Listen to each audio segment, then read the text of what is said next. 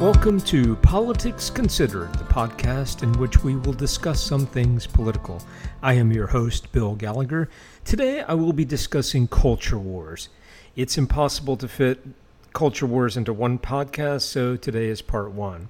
Over the next few podcasts, I will be discussing what culture wars are, who starts them, and the reason people start them. These culture wars happening now in the U.S. are based on various cleavages, such as race, religion, class, geography. Urban versus rural is a big one right now. Uh, the culture war raging on education policy is also a big one that I will discuss in detail later. Today, I focus on what I call the morality culture war revolving around the religious cleavage. But first, some background on the big picture of culture wars. The term culture war gained steam in the 1990s, but culture wars have existed throughout history, most notably in 17th century France around religion. Most of us know what we mean by the term culture wars, but if we ask people on the street, we, we might get different answers. So let's discuss.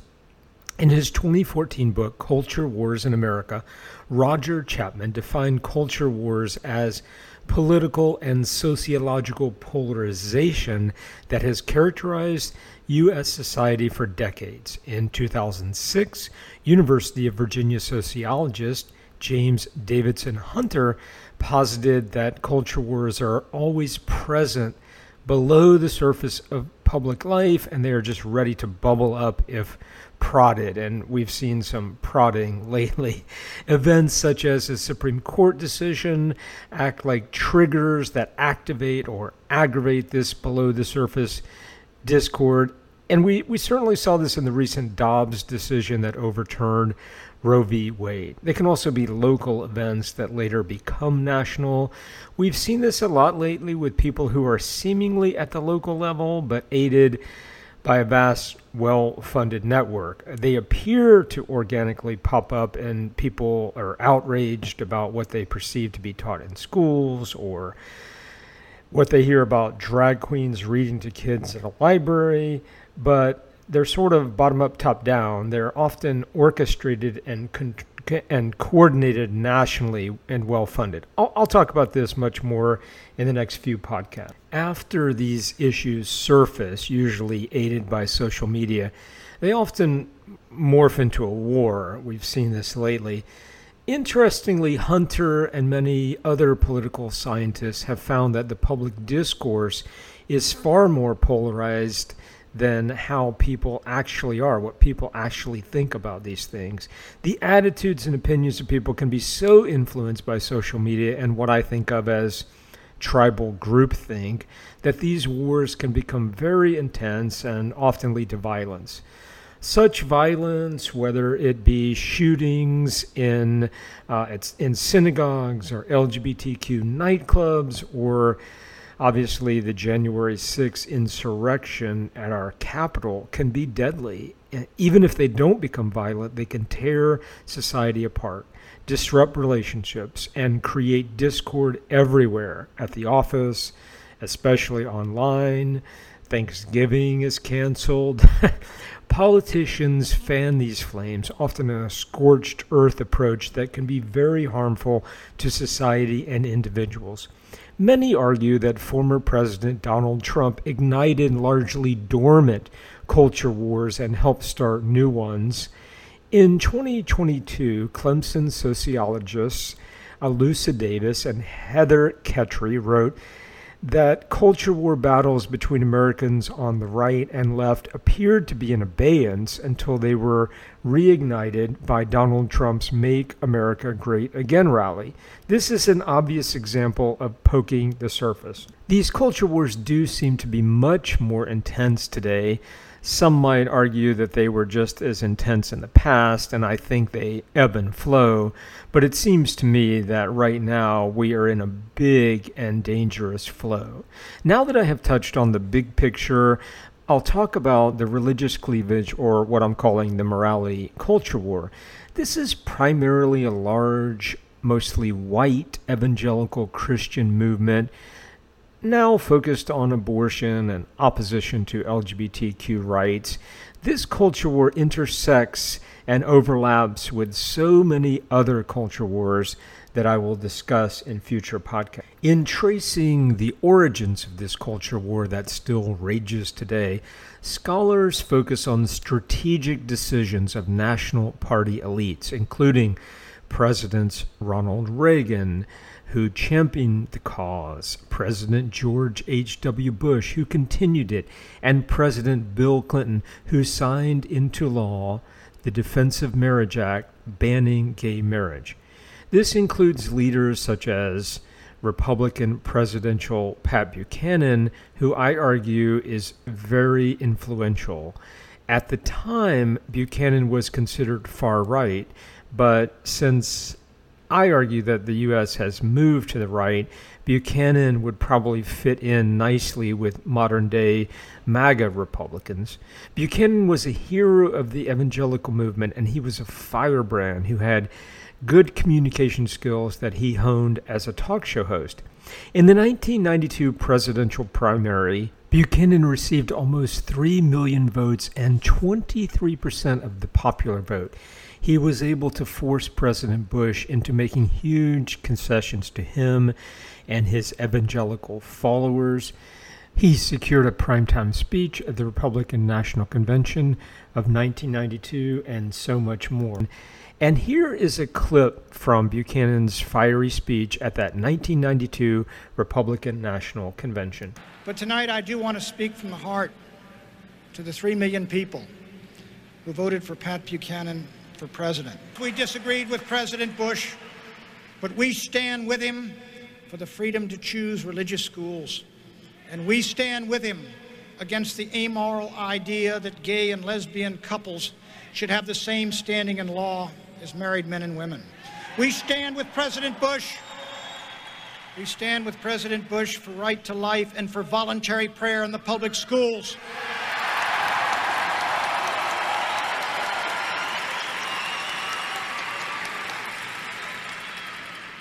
And we stand against putting our wives and daughters and sisters into combat units of the United States Army.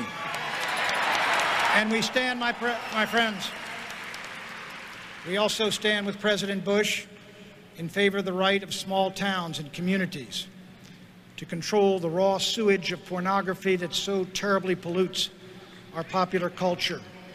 We stand with President Bush in favor of federal judges who interpret the law as written and against would-be Supreme Court justices like Mario Cuomo who think they have a mandate to rewrite the Constitution. In that clip I just played, Buchanan explicitly declared that he was waging a religious culture war for the soul of America. He also mentioned these five issues support for religious schools, public funding for them, opposition to gay marriage. Interestingly, uh, Bush lost to Clinton, and actually, Clinton, a Democrat, signed the Defense of Marriage Act banning gay marriage. Okay, so he also mentioned opposition to abortion, prayer in public schools, opposition to the Equal Rights Amendment. He also discussed pornography and Supreme Court justices that would ban abortion. The reason I played that excerpt from Buchanan's speech is because it enumerated the key culture war issues that evangelical leaders have been waging since the 1970s. At that time, traditional divisions and prejudices between religions, Protestants versus Catholics, etc., were dissipating. And starting in the late 70s and 80s, Americans were starting to divide over new issues, including abortion, gay rights, funding for the arts, affirmative action, and multicultural education. Sound familiar? So, alliances previously unknown to American politics with conservatives of all faiths working together to fight secular Americans and those identifying with more liberal strains of Christianity and mainstream Judaism emerged in the 80s and 90s. So instead of religion against religion, it, it became about conservative Protestants, Catholics, and Orthodox Jews versus liberal Protestants, liberal Catholics, and mainline Jews, etc. Almost every major Christian denomination in the U.S. has split in half over over these cultural social issues, most notably uh, marriage equality. And while many, including in the media, think that this national divide and related culture wars began in the 90s, it dates back further. Uh, most scholars argue that the two political parties began to diverge on social issues in the late 70s in the aftermath of Roe versus Wade, with the rise of far right organization, the Moral Majority, and the opposing positions taken by President Carter and Reagan in the 1980 election. As I mentioned earlier, in 1992, Buchanan and others persuaded President Bush to continue the culture war that President Reagan had previously championed.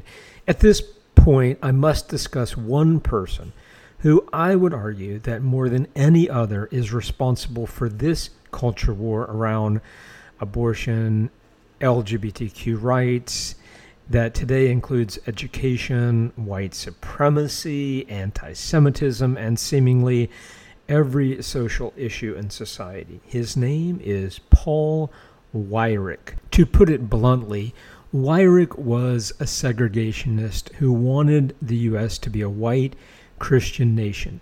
In the 1970s, Weyrich helped to launch an insurgent and self proclaimed radical political movement. He termed this the New Right, and he wanted to reshape America. He coined the term moral majority, and in 1977 he founded the Christian Voice, which became the Moral Majority organization. In, in 1979, Weyrich co founded that Moral Majority organization with Jerry Falwell, an evangelical minister. Falwell would become the notorious firebrand mouthpiece for the moral majority, but I would argue that Weyrich was the behind the scenes brainchild of the group. Weyrich also founded the conservative and influential Heritage Foundation and ALEC, American Legislative Council. Both the Heritage Foundation and ALEC have significant influence in all spheres of politics and American life today. Weyrich's main goal was to keep the U.S. segregated he was previously not interested in abortion, and it is unclear if he even personally opposed it. Evangelical Christians, including Southern Baptists, were not anti abortion at the time necessarily. It was either not on their radar or they supported it. In a rather cynical move, Weyrich needed an issue other than his real aim of whites only schools and white supremacy to galvanize a conservative movement. At the time, a battle began over white Christian schools that wanted to retain tax exempt status while excluding people of color. Today, we see this play out with them actually getting public funding. Specifically, Weyrich and others at the time were mad about an IRS ruling that held that Bob Jones University and other whites only universities and schools could not be tax exempt. Weyrich needed another issue rather than support of racial discrimination to mobilize these evangelical voters on a large scale. Racism and segregation did not pull well in the 1970s. I would like to think it would never pull well. In his 2021 book, Bad Faith Race and the Rise of the Religious Right, Dartmouth College professor Randall Balmer detailed the extensive research into Weyrich and the religious right movement. Balmer argued that the idea that the religious right emerged in response to the Roe v. Wade decision legalizing abortion in 1973 is a myth. It was really about this segregation issue and the goal of making the U.S. a white Christian nation this this idea, of course, is the opposite of what the founders of the U.S. had in mind. Weyrich's legacy lives on today. We see this in the white nationalist rhetoric of politicians such as Marjorie Taylor Greene, Paul Gosar, Donald Trump, and in certain right wing echo chambers, especially on the internet. Balmer detailed evangelical indifference to the issue of abortion, then considered a Catholic issue, and even their support for legal access to abortion. Balmer's catalog of support for abortion by evangelical Christians prior to the 1980s may surprise some, but his scholarly work has since been supported by a body of studies and documentary evidence. In 2014, Balmer wrote, quote, one of the most durable myths in recent history is that the religious right, the coalition of conservative evangelicals and fundamentalists, emerged as a political movement in response to the U.S. Supreme Court's 1973 Roe v. Wade decision legalizing abortion. End quote. I thought that was an important quote. In 1979, a full six years after Roe, evangelical leaders, at the behest of Paul Weyrich, seized on abortion as a rallying cry to deny President Jimmy Carter a second term. Prior to the 1980s, evangelical Christians were not anti choice. Abortion was largely not seen as an issue, it was considered a Catholic issue. In 1971, delegates to the Southern Baptist Convention in St. Louis, Missouri, passed a resolution encouraging, quote, Southern Baptists to work for legislation to allow for abortion under the same circumstances as outlined by Roe v. Wade. The Southern Baptist Convention reaffirmed that position in 1974, one year after Roe, and again in 1976. When the Roe decision was handed down in 1973, W. A. Criswell, the Southern Baptist Convention's then president and pastor of First Baptist Church in Dallas, Texas, also one of the most famous fundamentalists of the 20th century, was pleased. Criswell said, quote, I have always felt that it was only after a child was born and had a life ses- separate from its mother that it became an individual person, and it has always, therefore, seemed to me that it what is best for the mother and for the future should be allowed. End quote. To this point, here is a clip of an interview that Leah Green did with The Guardian in 2019. Early on, before Reagan, uh, the Republican Party was actually more abortion friendly than, than Democrats. So now back to the issue of segregated schools. In 1971, in Green versus Connally, the U.S. Supreme Court ruled that racially discriminatory private schools were not entitled to the federal tax exemption, actually, the tax exemption that they enjoy today. And at the time, this galvanized the right. They quietly organized and gained so much steam with behind the scenes organizing, I would argue quite savvy organizing, that they had tremendous wins beginning in the late 1970s. In the 1978 U.S. Senate races, they scored major upsets. Anti choice or anti abortion candidates, then framed as pro life, these candidates scored major upsets in specifically in Iowa and Minnesota. Grassroots organizers put leaflets in Catholic church parking lots telling the faithful who to vote for. This still happens today. So, interestingly, these were not Catholics, they were evangelical Christians, but they organized the Catholics and their own. Incumbents lost to insurgent anti abortion crusaders. At that time, it became very clear, at least to political operatives, that the 1978 election was a flashpoint that represented a major step toward galvanizing evangelical voters. Balmer scoured Jerry Falwell's archives at Liberty University and Weyrich's papers at the University of Wyoming, and he uncovered correspondence between Weyrich and evangelical leaders. In a letter to fellow conservative D- Daniel Hales, Weyrich characterized the triumph of what he called pro life candidates as, quote, true cause for celebration, end quote. The papers also shed light on Robert Billings, an evangelical leader who also helped found the moral majority. Uh, the archives reveal that Billings predicted that opposition to abortion would, quote, pull together many of our Christian fringe friends, end quote. I thought that's an important quote because it makes me think of former President Trump's exploitation of his own fringe base.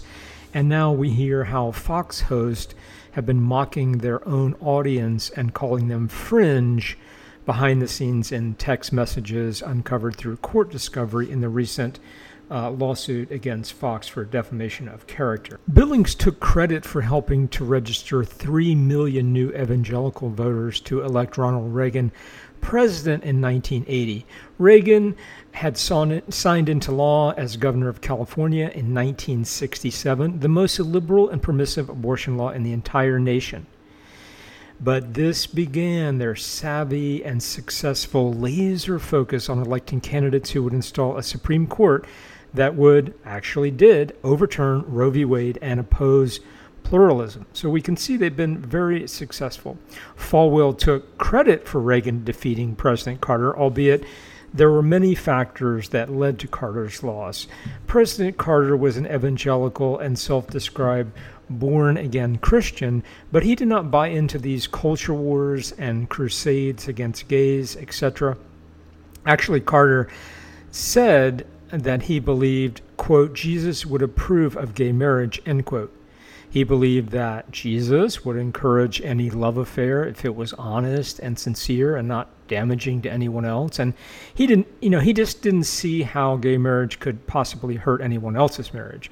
He, with regard to uh, abortion, he said he wrestled with the abortion issue, but he honored the Roe v. Wade decision. His love thy neighbor Christian attitude and embrace of civil rights especially for people of color, was at odds with the war that the new Christian right was waging on large segment of society. And it's interesting, Carter was a self-described born-again Christian, but he lost the evangelical vote because of these issues. Reagan and later Bush Sr. were willing to embrace the far right for political gain, even though I think they were both not in full agreement, at least with it, at least in their heart of hearts. Both Reagan and Bush were at the were championing trickle down Friedman economics, deregulation, and deregulated capitalism, deregulated banks, deregulated airlines. But I don't think that, that they were really into these um, extreme social positions. As time goes by, I think history is showing former President Carter in a more favorable light, both as president and certainly as a humanitarian. And as most economists are now rejecting trickle down economics, and people are reflecting on the needless death of so many um, by AIDS under Reagan's watch, I think Reagan's presidency is starting to be seen less favorably. That was a bit of a rabbit hole, but I think that it is an understatement to say that President Carter got a bad rap at the time. On May 24, 1983, in Bob Jones University v. the U.S., the Supreme Court ruled against Bob Jones in an 8 to 1 decision. The court found that the IRS was correct in its decision to revoke the tax exempt status of Bob Jones University and the Goldsboro Christian School the court majority held that these schools did not meet the requirement of providing beneficial and stabilizing influences in community life to be supported by taxpayers with a special tax status. Notably, three years later, President Reagan elevated the sole dissenter in that case, William Rehnquist, then considered fringe, to Chief Justice of the Supreme Court. And before I pivot back to abortion, one more note about Paul Weyrich, who I am crediting with being with being more than anyone else responsible for launching this evangelical electoral crusade, and he's been called the architect of the conservative movement. Even though he used the term moral majority, Weyrich knew that evangelical voters were very much in the minority. He knew how to count votes. He realized that in order to win, he needed to get more of his people out to vote, but he also knew that he needed to make it harder for Democrats to vote. When it comes to the current voter suppression, uh, had strategized about this in the 1970s. He just did not want people of color to vote. Here is an excerpt from a 1980 speech to a religious right gathering in Dallas, Texas. This is Paul Weyrich speaking. Now, many of our Christians have what I call the goo goo syndrome good government. They want everybody to vote. I don't want everybody to vote. Elections are not won by a majority of people. They never have been from the beginning of our country, and they are not now. As a matter of fact, our leverage in the elections, quite candidly, goes up as the voting populace goes down. Wow. Weyrich told evangelicals that he did not want good government, but instead minority rule, and here we are today. So, how exactly did abortion specifically become an issue for evangelicals? Weyrich told Balmer that during a conference call with Jerry Falwell and other evangelicals in the 1970s, they strategized about how to retain their tax exemptions and keep their schools segregated. During the call, someone suggested that making abortion illegal might be a winning issue. To quote Balmer, quote, several suggestions followed, and then a voice on the line said, How about abortion? End quote. It took over 10 years for this to gain traction. Only in the early 1980s did opposition to abortion finally become an evangelical battle cry. After Ronald Reagan was elected president in 1980, he addressed 20,000 cheering evangelicals in August he mentioned his support for creationism and criticized the IRS for its supposed vendetta against evangelical schools, but notably, at that time, he said nothing about abortion. And nevertheless, leaders of the religious right, including Falwell, hammered away at this issue, hammered away at Reagan, persuading evangelicals to make support for a constitutional amendment outlawing abortion a litmus test for their votes. Reagan gave in to this pressure, and as I mentioned earlier, he made abortion an issue of it in his reelection campaign. The religious right's embrace of abortion as a political issue allowed leaders to camouflage the real origins of their movement the defense of racial segregation. The bottom line is that this culture war is raging today, and we see the exact same language and rhetoric used by these early white supremacists being used now by many political leaders in the Republican Party, many of whom are sitting on congressional committees. I find that this history helps to shed light on the current morass of unnecessary and harmful culture wars that we are in today. The actions by politicians such as Reagan demonstrate how politics is often a cynical game, and I certainly understand why most people are turned off by politics. The sad and tragic thing about culture wars is that it is as if people in a back room are just spinning a wheel. One day it lands on women's rights, another day on LGBTQ people, and now on drag queens.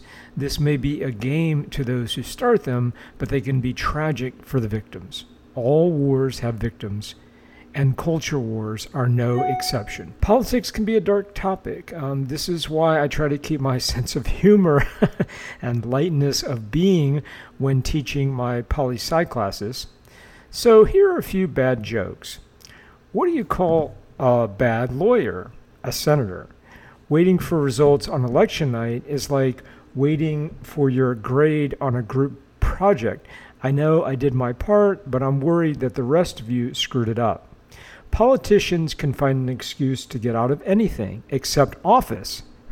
well, that is actually, as President Biden likes to say, it's no joke. It's no joke. I really need to work on that. Not a joke. That is a natural fact. It's not a joke. And I'm not joking about this. Not a joke. No, really, I mean it. No, really is. I mean it. And this is for real. But all kidding aside. No, I mean it. In all seriousness, Culture wars are no joke. In future podcasts, I will be interviewing people, including political scientists and other interesting guests. On the next podcast, I will discuss the education policy cleavage and the culture war around higher education, grade school, etc.